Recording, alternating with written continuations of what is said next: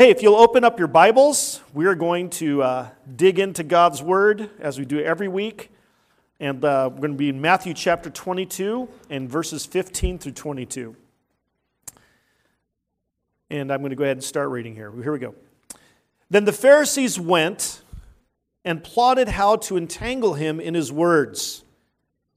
Jesus had just got done uh, doing three parables, just, just exposing them for who they are hypocrites, outside the kingdom, false teachers, sick shepherds. He just embarrassed them. He's on the Temple Mount. And, and he's there now they, they just have to go away for a moment. We have, we're in a new section here. Uh, still the same context, still in the Temple Mount, still the confrontation with the religious leadership, but now things are, are changing because he's totally discredited them. They're trying to challenge his authority because he had been up there the day before he cleansed the temple. He had the great triumphal entry the day before that. And, and now they're just, they're, they're like, wow, we've got to do something. It says that the Pharisees went and plotted, conspired. They meant they had to get away for a second and plotted how to entangle him, ensnare him, trap him in his words. And they sent their disciples to him not themselves, along with the Herodians. talk about that. Saying, Teacher, we know that you are true and teach the way of God truthfully. And you do not care about anyone's opinion, for you are not swayed by appearances. So here's the question Please teach us. Tell us then what you think. Is it lawful to pay taxes to Caesar or not? Ooh, loaded question. But Jesus, aware of their malice, their wickedness, said, Why put me to the test, you hypocrites? Show me the coin for the tax. And they brought him a denarius. And Jesus said to them, Whose likeness and inscription is this? They said, Caesar's. Then he said to them, Therefore, render to Caesar the things that are Caesar's, and to God the things that are God's. When they heard it, they marveled, and they left him and went away. and like I said, these past weeks we've been in Matthew's chapter 21 to 22, and, and really in the Gospels we have entered uh, really the meat. It's the final week of Jesus' life, and we, now we have eight chapters devoted to this one week. It's that important. Each of the Gospels spend most, most of their time in the final week of Jesus' life. And we're in, midway in the week, it's Wednesday. And so we're continuing to walk with him. And again, he's being challenged by, I'm going to throw out a word for you, religionists. They knew how to do religion.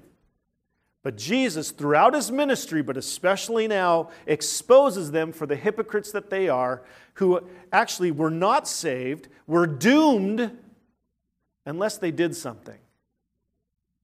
What did he said to the rich young ruler days before this? And we see in a few chapters before this. What did he tell them? What did he tell that rich young ruler? He says, What must I do to have eternal life? What did he essentially tell him? Give up everything and what? Follow Follow Jesus. Follow him. I've kept all the law. Well, go sell all that you have. He wasn't telling us we ought to be poor, but he exposed the idol of that young man's heart. This rich young ruler, a ruler in the synagogue, a very religion, very religion oriented kind of guy. He was righteous in his own eyes. I'm the key to salvation, is what Jesus was saying. And if we see him in chapters 21 2, he's confronting, these are the leaders of Israel. You understand? The Pharisees, the Sadducees, the high priests, they were, in God's eyes, the true leaders of Israel. Pontius Pilate was not the leader of Israel. Herod Antipas was not the leader of Israel. The Sanhedrin, made up of the Pharisees, the Sadducees, the elders of Israel, they were the leaders, and they're the ones that Jesus is confronting on their at their headquarters. The Sanhedrin met there on top of the Temple Mount, or very nearby, real close. He's gone to their turf and he's taken them on and he's exposed them for the frauds that they are. That tem- temple cleansing was public, it was humiliating to those leaders, but it was the right thing to do because they were blocking the entrance to the kingdom by their just absolute mockery of true worship of, of Yahweh. So Jesus has come and he's clearing house and he's setting things straight. And we're in the midst of this confrontation. First, he does three parables to show them that they have, they're not wearing the garments God provided. Did you remember that from last week? The wedding guests, they had to have appropriate garments. It's the ones that only God can provide. It's not a righteousness that you can have of your own, it's a righteousness that only God can provide. It's called imputed righteousness. And we'll, we'll dig into that a little bit more, but just to remind yourselves of what's going on here. And now Jesus is, is going to face now some tests from them. And he's going to turn the tables each time. And yeah, I use that phrase, turning the tables, overturning the tables, temple. Yeah, I am doing that on purpose but he's going to expose them. We have to listen to his answers. Okay? So that's what we're looking at here. And, and, and given the events of our past week, some of, well, most of you know, if you got the email, uh, Renee's father passed away this week. So it's, it's, a, it's a heavy week for us. But all of us are going to face death unexpectedly. It's never expected, right? And, and so this, what we're looking now, has inter- eternal import. It's critical that we take this seriously. You have to deal with Jesus. You have to. The most important man in all of history. And you, and you can reject him, but there's consequence to it. And that's what he's warning people about. In, in last week's message, what happened to the, the guest who chose not to wear the wedding garments provided by the king? What, what did the king do to that man? He cast him out to where there is weeping and gnashing of teeth. Jesus has used that phrase many times in the Gospels. And what does he mean by that? Eternal hell. So Jesus is talking about this. We're not importing this into the discussion. So when we talk about Jesus and all that he's saying here, we have to understand eternity is at stake. And I would be a sick shepherd if I did not reveal this and, and talk about this and talk exactly about what he's with, with the due importance, okay? So that's why I'm, I, am i am doing this. I'm not importing this. This is what he's been talking about. So I do pray that, that we would take a moment to reflect. We would, we would understand what he's been challenging these, these false teachers about.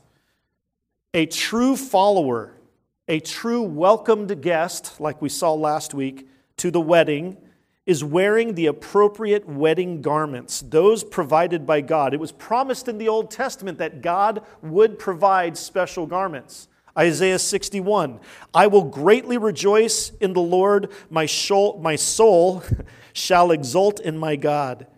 For he has clothed me with garments of salvation, he has covered me with the robe of righteousness. That was promised in the Old Testament, but provided in the new in Jesus Christ 2 Corinthians 5:21 for our sake on our behalf this was for us this is what God did he made him God made Jesus to be sin who knew no sin. He took on our sins. Even though he had never sinned he took it on for us. So that in him if we are in Christ if you are a Christian it says we might become what? The righteousness of God it's called a foreign righteousness, an alien righteousness, an imputed or credited righteousness that we receive, not because we deserve it, but because Jesus did it and gives it for those who would repent and follow him and believe in him. That's got to be so clear. We have to be clothed in Jesus' righteousness if we are going to stand before a holy God. Is that clear? I know I've said it a lot, but that's really what last week was about, what Jesus keeps talking about here. So I do pray that we would reflect what is our belief about Jesus? What is your individual belief? And then, what does your life demonstrate? Because remember, it's not just knowing this that makes you saved and good with God.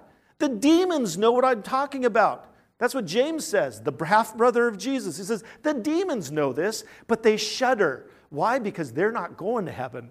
They've been judged and condemned already. They don't get what we get the chance to repent.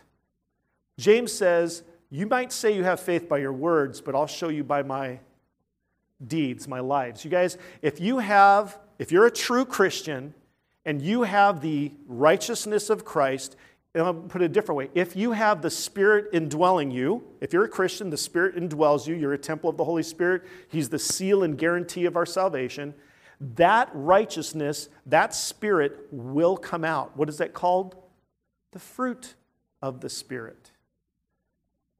So it doesn't mean perfection, it doesn't mean you'll be perfect, but here's the deal if you're really saved, you're only saved by faith alone, but you're not saved by a faith that is alone. Do you get that difference? Real faith will produce fruit. Okay? So I'm not God. If you tell me you're a Christian, I can't look and you say, oh, yeah, God set his seal on you. I don't have that kind of, God knows. But I can tell you, examine yourself because Paul said the same thing. Look at your life. Is there any fruit? I talked about that last week. But I want that to be clear because, well, you know, that happened to us this week. We faced it. Uh, we, we watched a man face eternity. And that's, for me, as your older, well, not older brother, your brother, that's appropriate for me to warn you about because this was an unexpected death. But it could happen to any of us. I got bit by a spider. My arm was all swelled up. On Sunday, I'd go to the emergency room. You know, it was all swelled up. My jaw was hurting. My body was aching. It could happen anytime. So that's, that's stuff for us to consider, okay? So I'm not trying to be a downer, but I want us to understand the seriousness of what we're talking about, okay? So when we look at this passage, we see that, that Jesus are, is facing opponents. He's facing the Pharisees and Herodians here. We'll see him face other guys in the next, there's more coming this week, or in the following weeks here. But in Matthew 22 15 says that the Pharisees went and plotted. They had to get away and, and conspire because he was just too in their face and they had to figure out how to trap him. And they sent their disciples to him along with the Herodians. All right? So we'll stop there for a second because we're going to talk about the Pharisees a little bit and then the Herodians. But I love Luke's commentary about this situation. He gives another take of this exact situation. And he says in uh, Luke 20 20, so they watched him and sent spies. So these disciples they sent, they were really spies. It kind of gives you a, a picture of what's going on, who pretended to be sincere. Why? That they might catch him in something he said so as deliver, to deliver him up to the authority and jurisdiction of the governor. There was nothing sincere about this test. It was full of malice and hypocrisy. And, and I just love how it gets called out here. But first of all, the Pharisees, just some background on who they are. The Pharisees uh, made up the largest and most important group amongst the religious leaders. Uh, Josephus said there were about 6,000 of them. All right? They were the teachers of the people, but they were not centered around the temple. They were out amongst the people in the land of Israel. All right? They were the teachers of the people.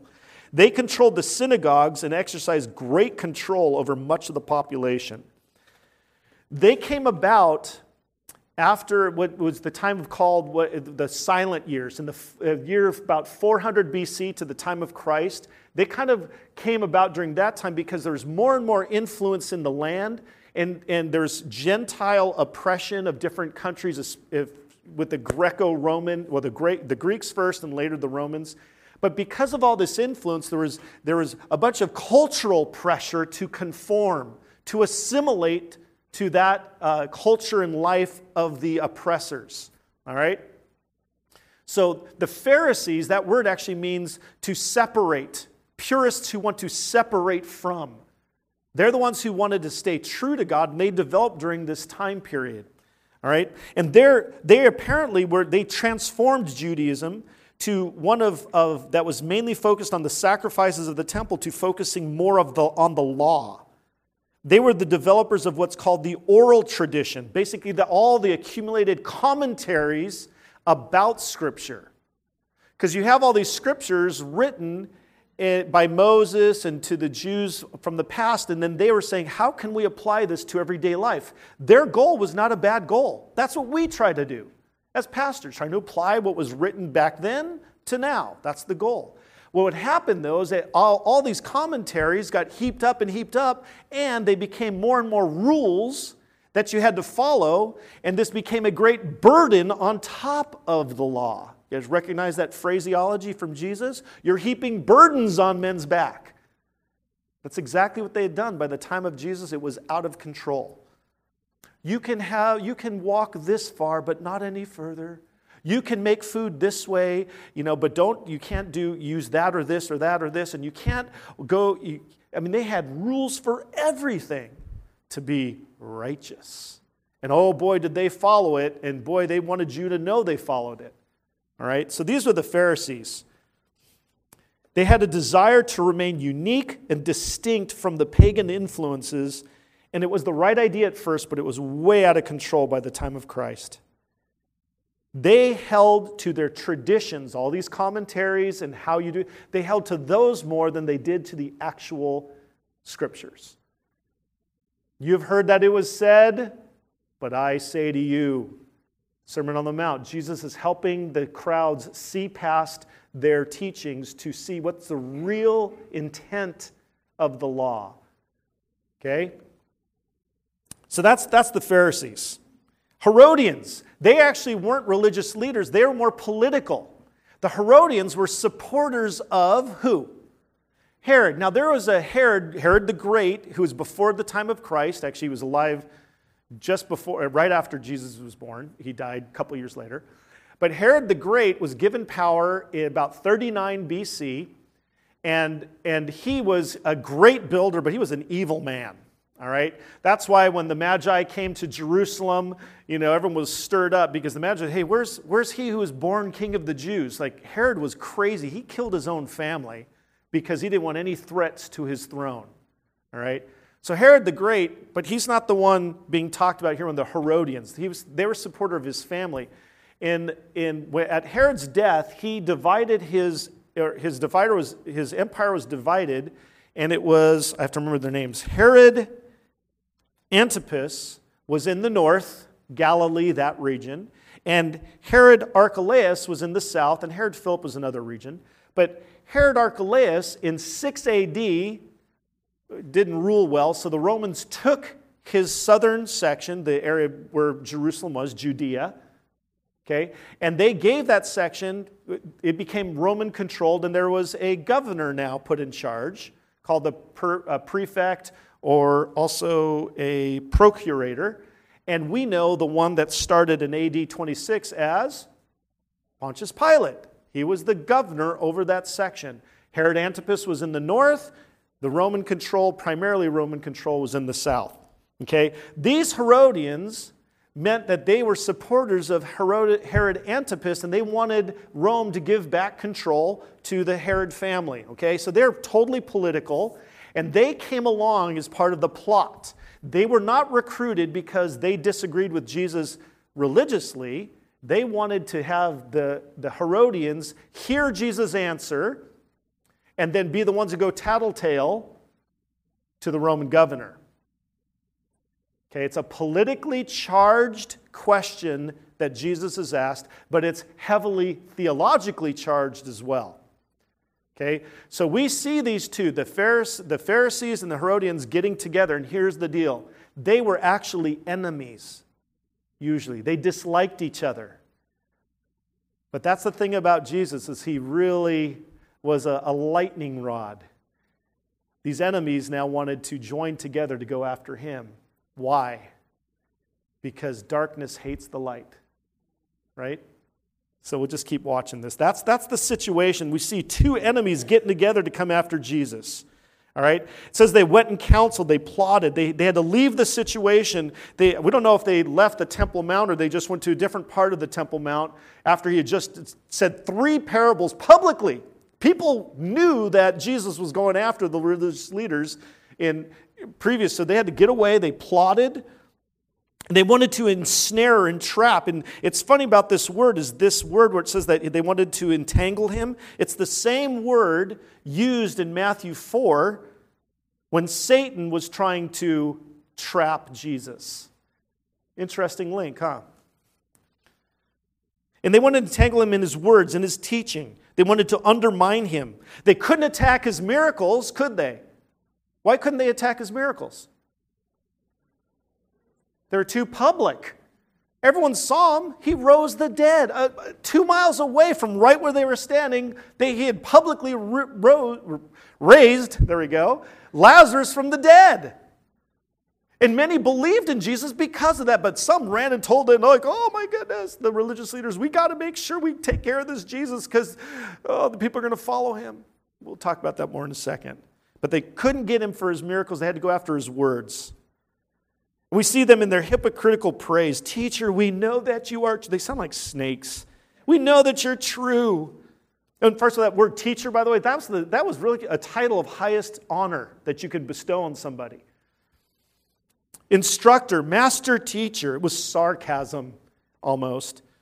True, that word means straight, reality, truthful, sincere. Hey, we know you're a straight shooter. You teach the way of God truthfully. Jesus had, they saying, you give answers pertaining to God's revealed ways. So here's the deal. In, in, in all these accolades they're giving him, this false accolades, they're really setting the stage for him to give a theological answer. Okay? They want, didn't want his opinion, they wanted him to give his, his theological, here's the truth answer so they could catch him. We know that you don't care about anyone's opinion, you defer to no one. Wow, man of integrity. You're not swayed by appearance. He's not a respecter of men, meaning he fears man and he's going to change his answer. He was no chameleon. He said what the truth was no matter who asked. Boy, you want to be like Jesus? Here's a really good trait, right? Do you water down your answers when somebody asks you, hey, what do you believe about this Jesus? It gets tempting, right? It's a temptation to, oh man, I don't want them to be mad at me. I'm going to sound like a really narrow minded bigot. Jesus answers, he answers straight up because did he fear man or fear God? Fear God. And that mean that word fear mean there's trembling, but it's all, mainly it's respect and awe. So how big is your God? Or how big are men in your life? And I mean man, the, the seeking the applause and praise of man. You're not swayed by appearance.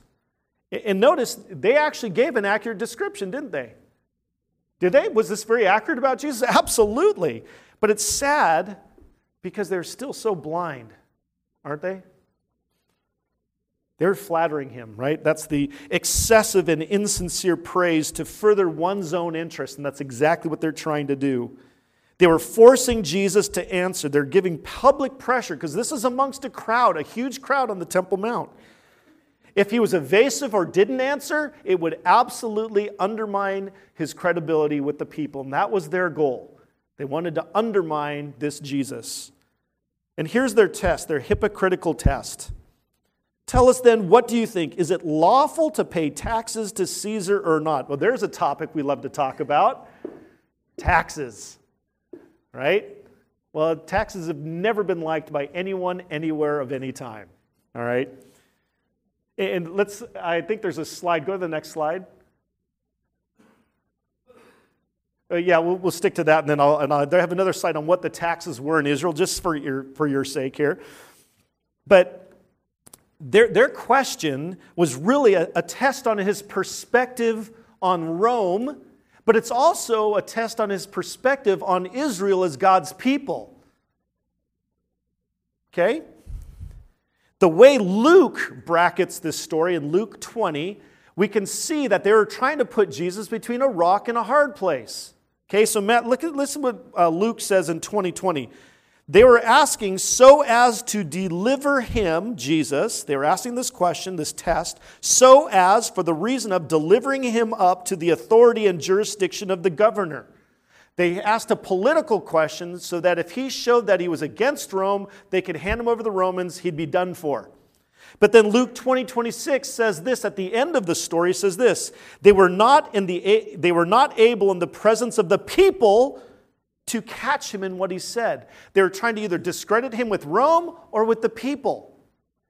He's trying, they're trying to catch him between a rock and a hard place. But what had he just said about a rock a few parables before? The chief cornerstone that the builders rejected became the chosen cornerstone. And if you didn't believe in Jesus, this rock, remember I went through and showed you how he connect Jesus connected the dots. He says you either trip over that rock or that rock falls on you and crushes you. Jesus is the rock. They think they're getting in between a rock and a hard place, but they're not. He's the rock. And, and if they don't believe in him, and folks, if you don't believe in Jesus, Jesus himself said, you will be crushed. Jesus' own words, two parables before this. Here, Jesus' uh, opponents seek to force him to choose between revolution and, and, or accommodation to the Romans. Let's leave it at that. There's a hypocritical test. And when it comes to taxes, you can go to that next slide now. In normal Israeli life, like we all have, there's actually, there was actually taxes that were God given to support the temple, the priests, and, and the king and his army. That's just part of regular life. It wasn't a lot, all right? But then you also had, because of the Roman oppressors and, and their government, they did actually provide services. If you look at what the Romans did throughout their empire, they connected their empire with an incredible highway. They're the ones who came up with the whole idea of this amazing highway and then garrisons all along to protect travelers. The commerce under the Roman Empire was unlike anyone had ever seen and safety. It was called Pax Romana, peace, the Roman peace that they were able to establish over their whole empire. And these highways also made it so that they could connect and, and, and transport people and armies, especially, much quicker. Well, there, there's a cost to providing that, and so they levied taxes. There's taxes on the produce of the field, there's items bought and sold, sales tax, there's a land tax, a poll tax, a kind of progressive income tax. We call it the census tax. That we see in Luke chapter 2. Where did Mary and Joseph have to go to? Back to Bethlehem, because that was the land of his ancestors, because they did a census and you got taxed per head. So they did a census every few years, and you got taxed yearly for based on that sentence census, so they could raise monies for the for the empire. Well, this was the one that was controversial to the Israelis, because they say we belong to God, not to Rome. Okay? So that's the one where there's actually a revolt in AD 6, or in the mid, um, before Jesus' time, led by a man from Galilee over this issue. And the guys who joined him in revolting against Rome, by the way, he was killed. There's hundreds of thousands killed in that revolt. But the issue was this tax issue, and the guys who joined him were called zealots. Guys recognize that at all? What? One of his own disciples was John the Zealot. We might call him John the Terrorist or the Revolutionary, right? You guys understand, we, Jesus had quite the hodgepodge of disciples. And it's funny because the zealot who would have fought against Roman tax would have had a hard time with another disciple the writer of this gospel, because what was Matthew's occupation? A tax collector. And that's what's talked about down here. Export and import customs paid at seaports and city gates were farmed out to private contractors, tax collectors. That was Matthew and Zacchaeus, who paid a sum in advance for the right to collect taxes in a certain area, but Rome had little restriction on how much profit the collector could take. That meant they would charge extra and line their pockets. So, on the, our little group of disciples, one's a zealot, one's the opposite end of the spectrum, a tax collector. Yet, in Christ, what were they able to be? Brothers, right? Because Jesus is way more important than anything else. He changes us, gives us a new identity. And folks, some people ask me, hey, why don't I speak more about government and politics and that? Guys, I want you to know there's we, I have my opinions, obviously, and you can talk to me privately, but publicly, you're not going to tell you hear me tell you what to vote. Because I want you to know that Jesus Christ is the king and way more important. So I never want to be known as a church that has this political view or whatever. And, and we can certainly have them as private individuals, but the church has got to be known for one thing and one thing alone the gospel of Jesus Christ because eternity is at stake. I don't care who's in the office for the next four to eight to whatever years. I do as a private citizen because I know who runs the universe Jesus Christ, the King, King of kings, Lord of lords. But when people hear our message, if we're a political church, they can't get past our political message. They need, that's why I don't want to have anything in the way from them hearing about the gospel of Jesus Christ, okay? So I have opinions, but I want us to say, and you can have your opinions. Please hear that. We can disagree, that's okay. But as a church, we have to be about the gospel of Jesus Christ. So back to taxes. They, this is what, this is kind of the taxes that they're trying to catch him in. They're trying to ask him a political question here. And Jesus gives an insightful answer that just absolutely knocks them back. But Jesus, aware of their malice, notice he knows that this is evil. You know, he knows that it was deliberate wickedness. He doesn't fall into their trap. It's a yes or no question that they're asking him. But he's going to answer them on his own terms to expose their hypocrisy. And their words, they were insincere, no real respect for him, and full of hypocrisy. Their partnership, they disliked each other. They had exactly opposite political views from each other and weren't seeking Jesus out to settle their dispute, but they were hypocrites. Their teacher, you are truthful. Well, their motivation was totally hypocritical. They weren't seeking to learn, they didn't want to follow his teaching, they didn't seek the truth, nor did they want to know what God's true will was appealing to the fear of God. Rather, they were hoping to gain the man's intervention, Rome's intervention. That's what they were seeking. They wanted Rome to take care of this. That's what the Herodians were with them, to just go tattletale on him. They were relying on the fear of man. I've said that already. In trying to gain the people's approval or the government's help in undermining and destroying Jesus. Here's the deal if they really cared about God's will, what would they have tested Jesus on purely and simply? God's word, because that is God's will. They would have, but by this point, after three years, every time Jesus teach, here's what happens. The people are amazed at his teaching, but because he had authority, not like those of the scribes and Pharisees. That was at the end of the Sermon on the Mount, but it's repeated so they couldn't really test him on his teaching because they knew he was a true teacher.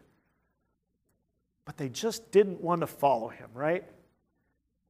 So that shows that they were not godly. Because if they were godly, what should they have done? Repented and followed him. It's simple. And that's what many did do. And matter of fact, we do find that some of these Pharisees did become Christ followers, Christians. Name me two of them. You know them. Nicodemus, John chapter 3. We don't, we're not sure what happens in John chapter 3, but by the end, he's one of the two that goes and gets the body of Jesus. He's saying to the Sanhedrin, I follow him. That's the body of the guy I follow. There's another one Joseph of Arimathea. Okay, the rich guy who gave his tomb up, he was also a member of the Sanhedrin, a Pharisee who went to go get the body. So we know, and matter of fact, in, in Acts chapter uh, 15, we know that a lot of Pharisees at that point, probably 20, uh, 10, 15 years after Jesus' resurrection, had become followers as well. Because there was controversy. It says that many of the party of the Pharisees who had become Christians.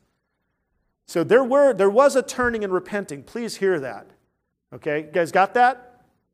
But, but many at this point wouldn't do it because how do we know? Because within a day and a half, Jesus was on a cross because of these guys. Throughout the Gospels, we see that they feared the crowds that quote. Just for example, in Matthew 14, 5, 21, 26, and 46, it means that they have no integrity because to, to have integrity is you know the right thing and you do the right thing. If they knew that he was a true teacher, they should have repented and followed him but they feared the crowds. That showed their real heart. Look, just look at this in John 11, 45 through 53.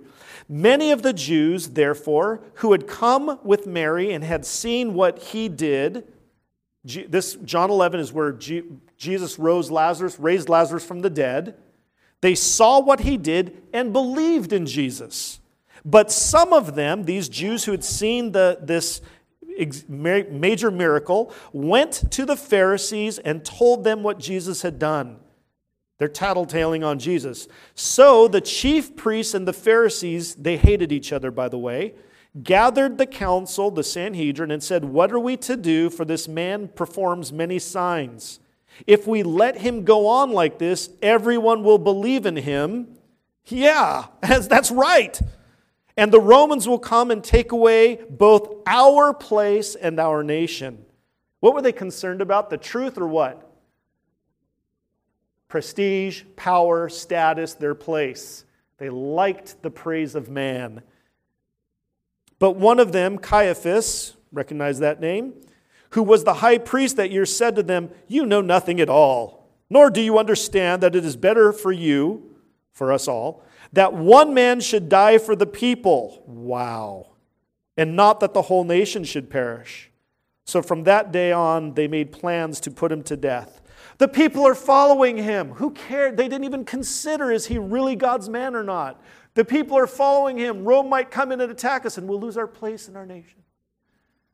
If he's the Messiah, a true man of God, raising the dead,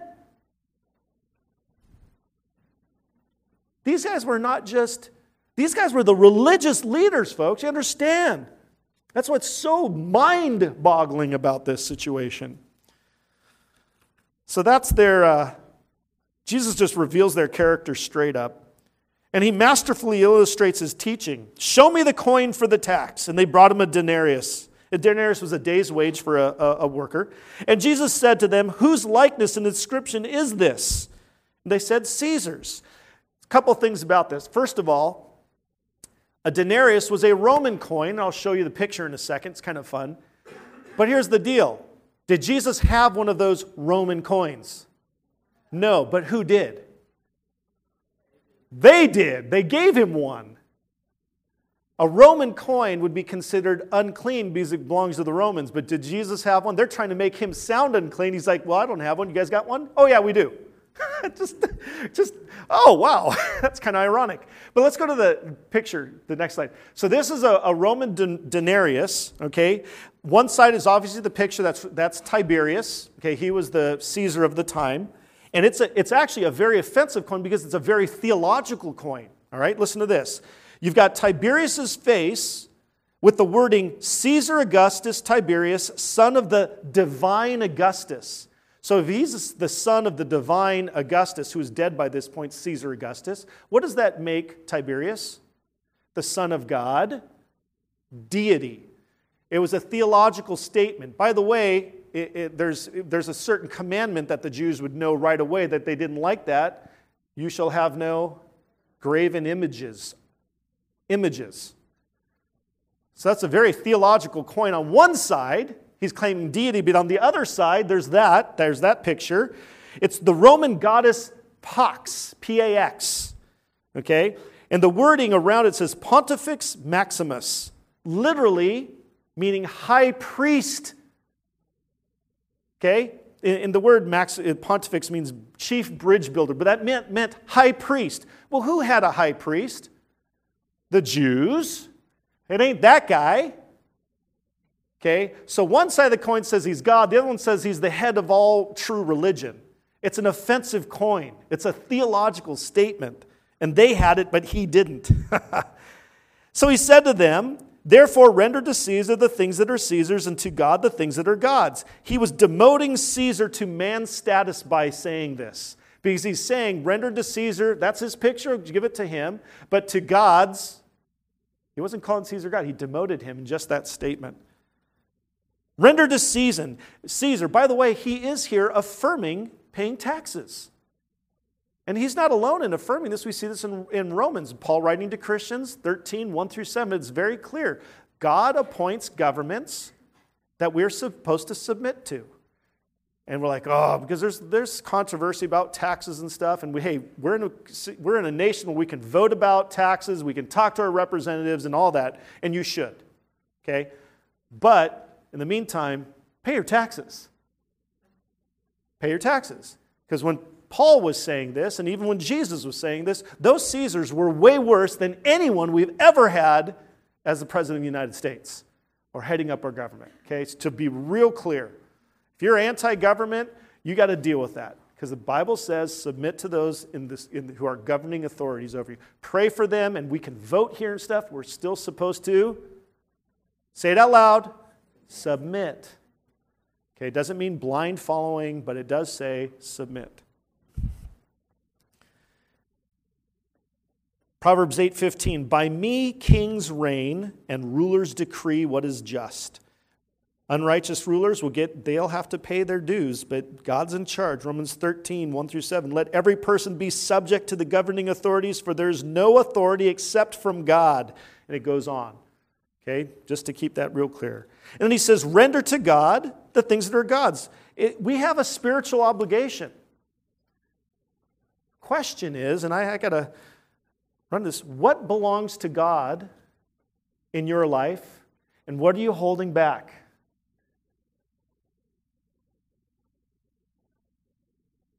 What belongs to God, and what are you holding back? Because if you're a Christian, what belongs to God? Everything. What are you holding back? Again, I'm not looking, I have no agenda for any of you. Just I'm, I'm looking around just to have that dramatic pause. I want you to think about it.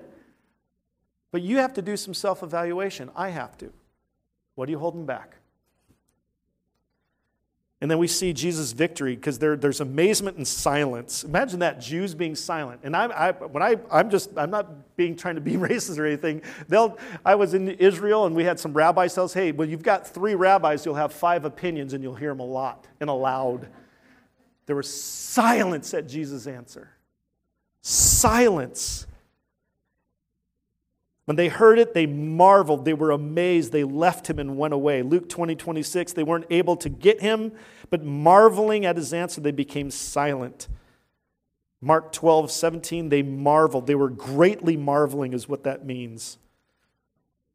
Okay, a couple things here. Do you marvel at Jesus Christ? Are you amazed? Are you apathetic? Do you praise him as Savior or push back and, and pass over? Do you surrender and submit to Him as Lord? Or shut Him up and shout, Crucify Him? And then, look at the last slide. Are you a religionist? Oof. Are you a religionist? Going through the motions, doing the Sunday thing. I go to church, I'm a good person, I'm better than so and so.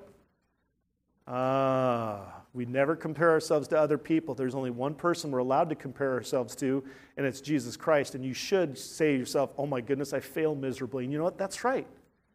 You're not saved because of what you deserve or how great you are. You're not saved because none of us are.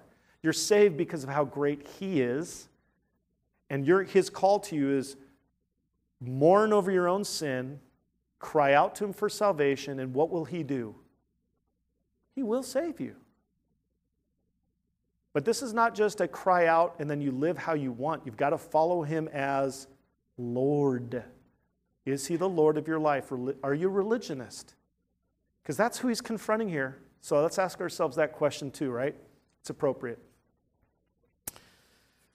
I pray that God opens uh, ears and eyes today, not just of people who aren't Christians. I pray that He opens our eyes, that we're a little bit tweaked by what he's saying and asking ourselves the harder questions. Great is his mercy and compassion. Please hear that. But we need to, when he's confronting people, we always have to put ourselves is there something I need to be confronted about? All right? This is so important, folks. Eternity's at stake. Um, I'm going to I'm, I'm gonna step past the last song and kind of close up our, our service today.